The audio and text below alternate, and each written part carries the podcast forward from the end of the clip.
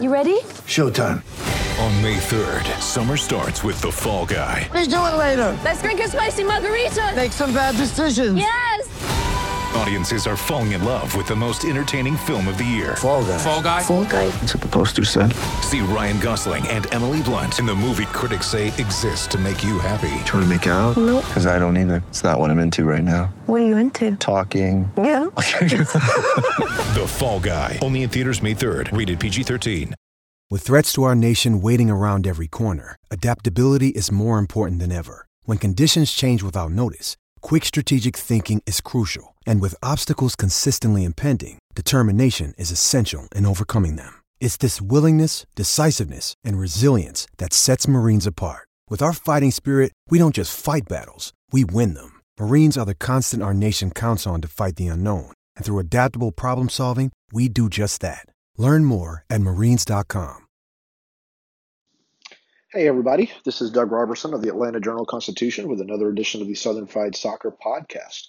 As always, you can find me on Twitter at Doug Robertson AJC, on Facebook at Atlanta United News Now, and on Instagram at Douglas David Robertson.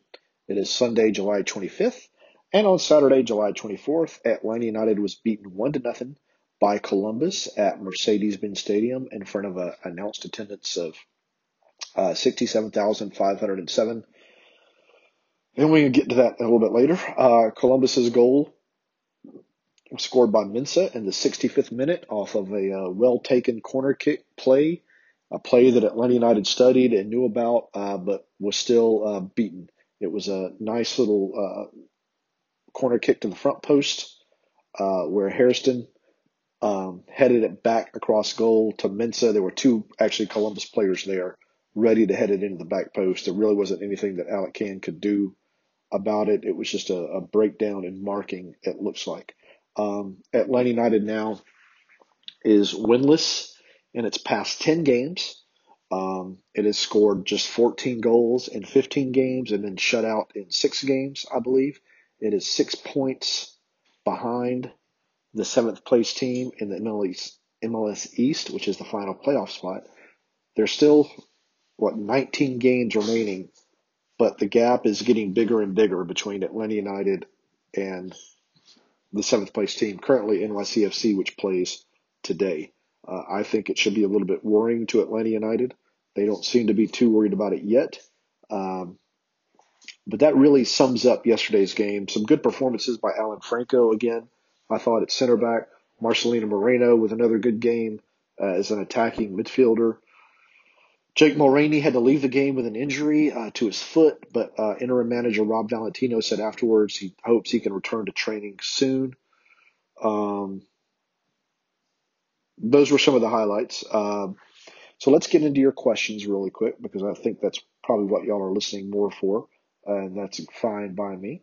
Uh, we're going to start with Andy saying, "What do you think the time frame and coach might be made?" This he's talking about the team's next coach. Uh, I think it'll it'll be relatively soon. The team I think would like to get them in before all these guys return from international call ups. Talking about Brad Guzan, Miles Robinson, George Bello, and Ezequiel Barco. Um, the sooner you can get them in, the sooner they can start working with what they've got and try to get more points. Um, as I talked about, to try to climb back up the table. As for who it is, if you'll go to transfermarkt.us, you can look at available managers, and it is a long and storied list of guys who are uh, looking for jobs or at least unemployed. Some of them might not be looking for jobs for all I know. Uh, I still love the idea of Eddie Howe, formerly of Bournemouth. A lot of y'all keep saying, well, he's waiting on a better Premier League job. There's been quite a few Premier League jobs that have popped open, and he hasn't gotten any of them uh, he might be willing to come to Major League Soccer. I think he would work well with the talent on hand. Uh, I think he would fit in well at Atlanta United, uh, from what I've known and researched about him. Uh, but we'll see. Uh, let's go on to the next question here. We'll take a quick coffee sip, and there's a question about that later. Travis asks, one thing I said yesterday is that we are simply lacking in quality. We are playing harder and better, but it really is slow showing where the talent is not where it needs to be. The fine line for a guy between selling a shot hitting it off the crossbar and finding the back of the net is where talent shows up. I think that outside of Josef and Moreno, everybody else in the attack is replaceable at this point. They need to be upgraded. Do you agree with this? I don't know about that. Um, the team, I just wrote this. You can find it on Twitter at Doug Robertson AJC. The team still only has one bona fide goal scorer in Josef Martinez, uh, and that is a worked in the roster construction uh, by Carlos Bocanegra. If Josef doesn't score, this team likely isn't going to get a result, either a draw or a win. Josef's still finding his way back. But I do think that you're starting to see under Valentino the idea behind this roster construction, which is attacking soccer. Uh, the team tied a season high in chances created yesterday with nine. This is a game after setting season highs for shots and shots on goal against Cincinnati. So I, I, do think there's talent here. I think that some guys are being forced to play who probably weren't in the plans for these many minutes before the season. Talking about Machop Chol, for example, uh, Jackson Conway, uh, Tyler Wolff, uh, some of these guys, and I think they're going to end up being good players. But right now they're having to learn on the job, and that's just tough for everybody. Um, I think Brooks Lennon and George Bello, when Bello comes back, are, are going to really thrive in the system. Ronald Hernandez scored against Cincinnati off of an assist from Lennon. Um, a lot of it is just confidence, and the confidence is going to come when the team starts to get results, and then it starts to feed on itself. But right now, the team has just got to get results. Its next game is Friday at Orlando in a huge, huge game for Atlanta United. Matt asks, Did the, does the club really think anyone buys that attendance number? Nope, I don't. Uh, but every sporting club in North America uses announced attendance. Announced attendance is tickets sold and distributed. We go through this every year uh, when attendance figures pop up. Um, it's really just more of a talking point, I guess, than anything else. But yeah, there was no way there was 67,507 people in the stadium yesterday, but that's not the number they were given. They weren't giving the actual attendance number. They were given the announced attendance number, which again tickets sold and distributed, not people in the seats. To get that, you have to file a FOIA, and they, Mercedes-Benz would have to give it to you, and it's very difficult to figure out. There's another guy on our staff whose job that is. Uh, I don't know if he's going to be interested in doing it. It would really only become interesting when it's obvious that there is a giant discrepancy between the people in the stadium and what's being uh, announced as the announced attendance. Uh, Matt's second question is how does the situation with Bocanegra affect the search for a new manager? Would a potential hire be reluctant to take the job if he doesn't know if his boss will be in charge at the end of the year? Potentially to advocate bringing in his own guy. Uh, I don't think there's really, I don't think it matters. Uh, for those who don't know, Bocanegra's contract reportedly ends, uh, I think it's uh, March of next year. I wouldn't be surprised if Atlanta United doesn't hold options or mutual options on the contract. Um, if Atlanta United doesn't make the playoffs, it's going to be interesting to see what Darren Eales does because he's obviously shown a very short leash when he doesn't think there's positive momentum with the club. And, and you could argue right now there's not positive momentum with the club. But I don't think a new manager is going to be tied to a sporting director. Um, I think the idea would be if a new manager is hired now and Bocanegra were to not come back, that Eales and the new manager would have a conversation about that, and Eales and the sport, whoever would be the next sporting director, would have a conversation about that. Uh, so I don't think it's that big of a deal in this case. Another coffee break, super quick.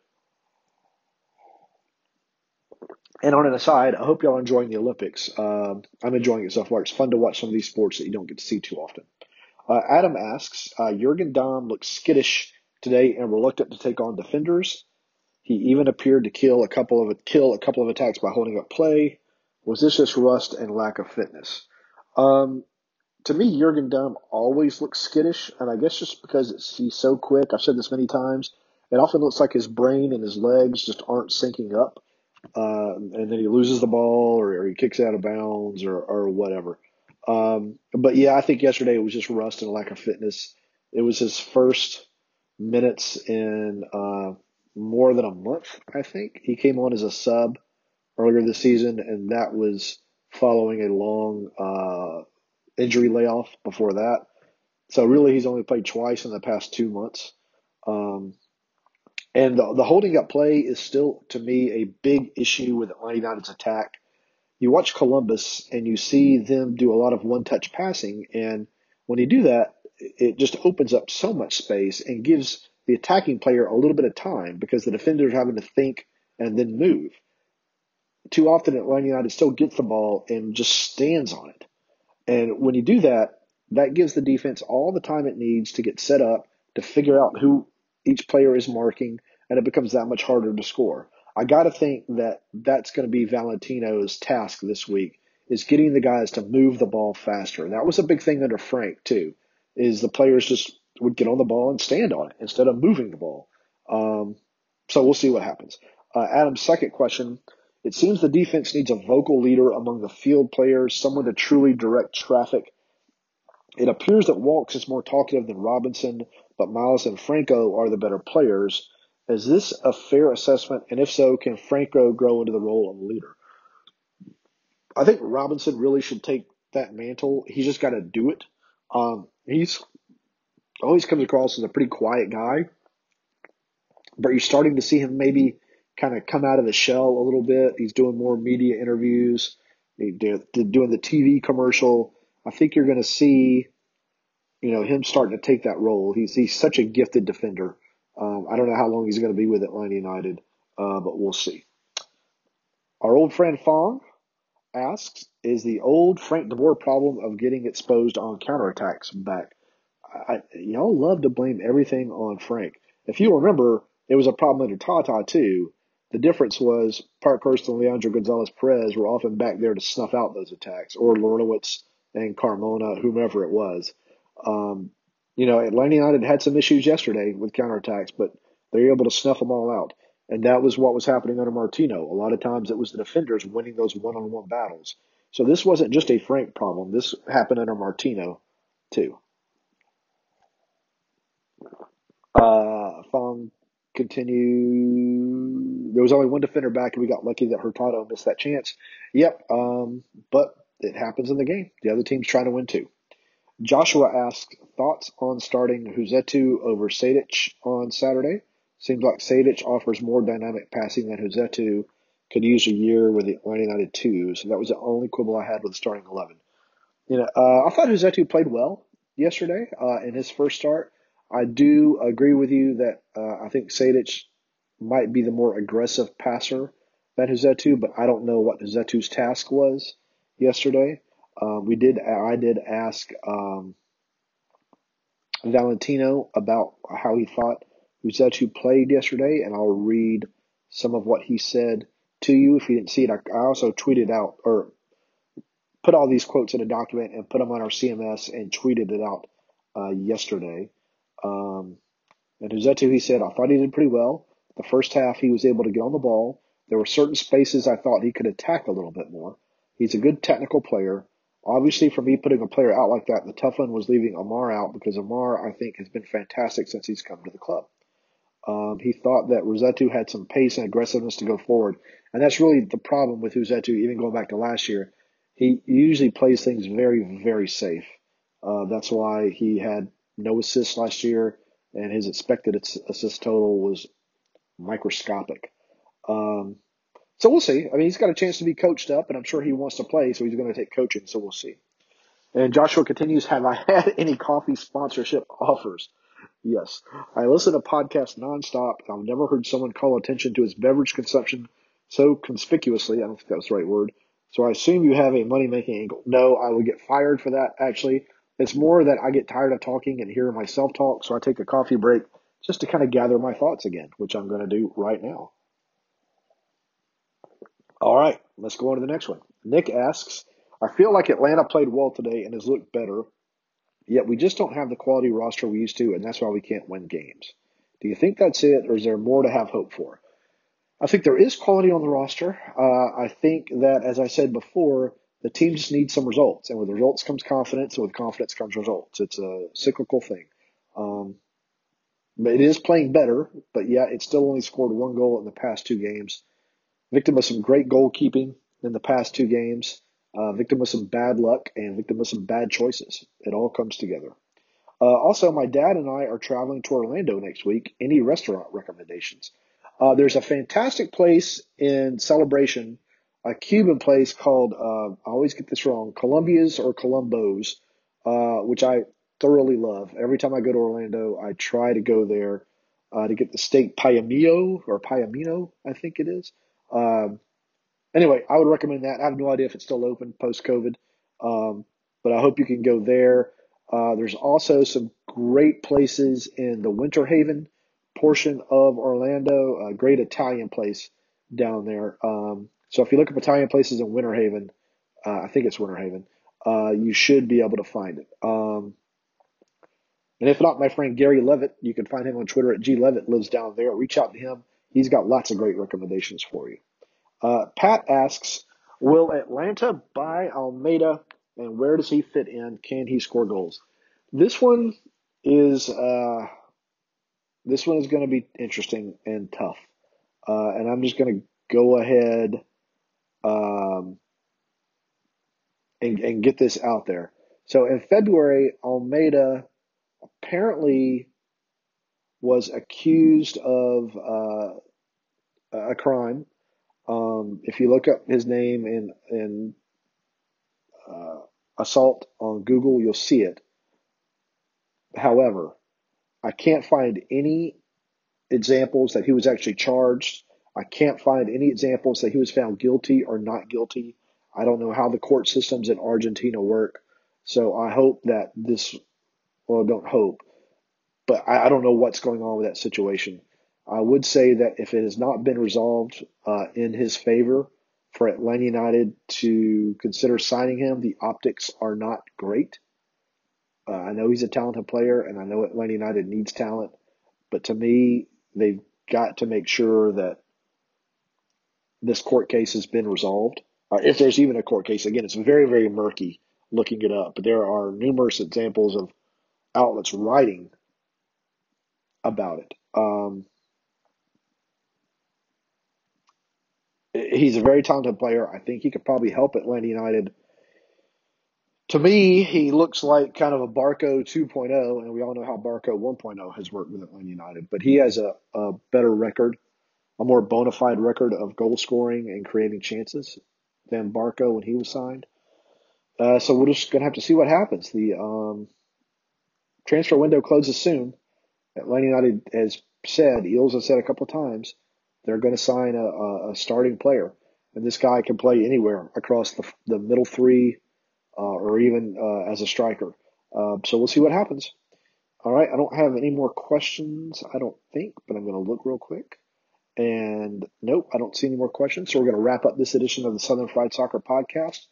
I actually, I, I want to again thank y'all for your excellent questions and for taking the time to listen. It's doing really well, uh, the numbers. Um, Atlanta United 1 0 losers to Columbus on Saturday at Mercedes Benz Stadium. Their next game is Friday at Orlando.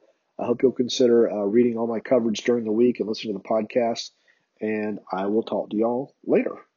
In Atlanta, One Voice has stood out for over four decades. An AJC original, The Monica Pearson Show. Let's talk about how you got to ESPN. Revealing interviews. You are known as America's doctor, but I want to know who you were before that. When you have a different name, you have different color skin, it can be tough. With Atlanta's most famous faces as you've never seen them before. I'm telling my story. This is the American dream.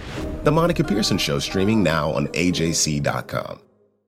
The AJC's trusted veteran political voices, Greg Bluestein, Patricia Murphy, Tia Mitchell, and Bill Nigut, are the essential source for Georgia politics. The Atlanta Journal Constitution's Politically Georgia. Sign up for the newsletter, download the podcast, subscribe to the AJC.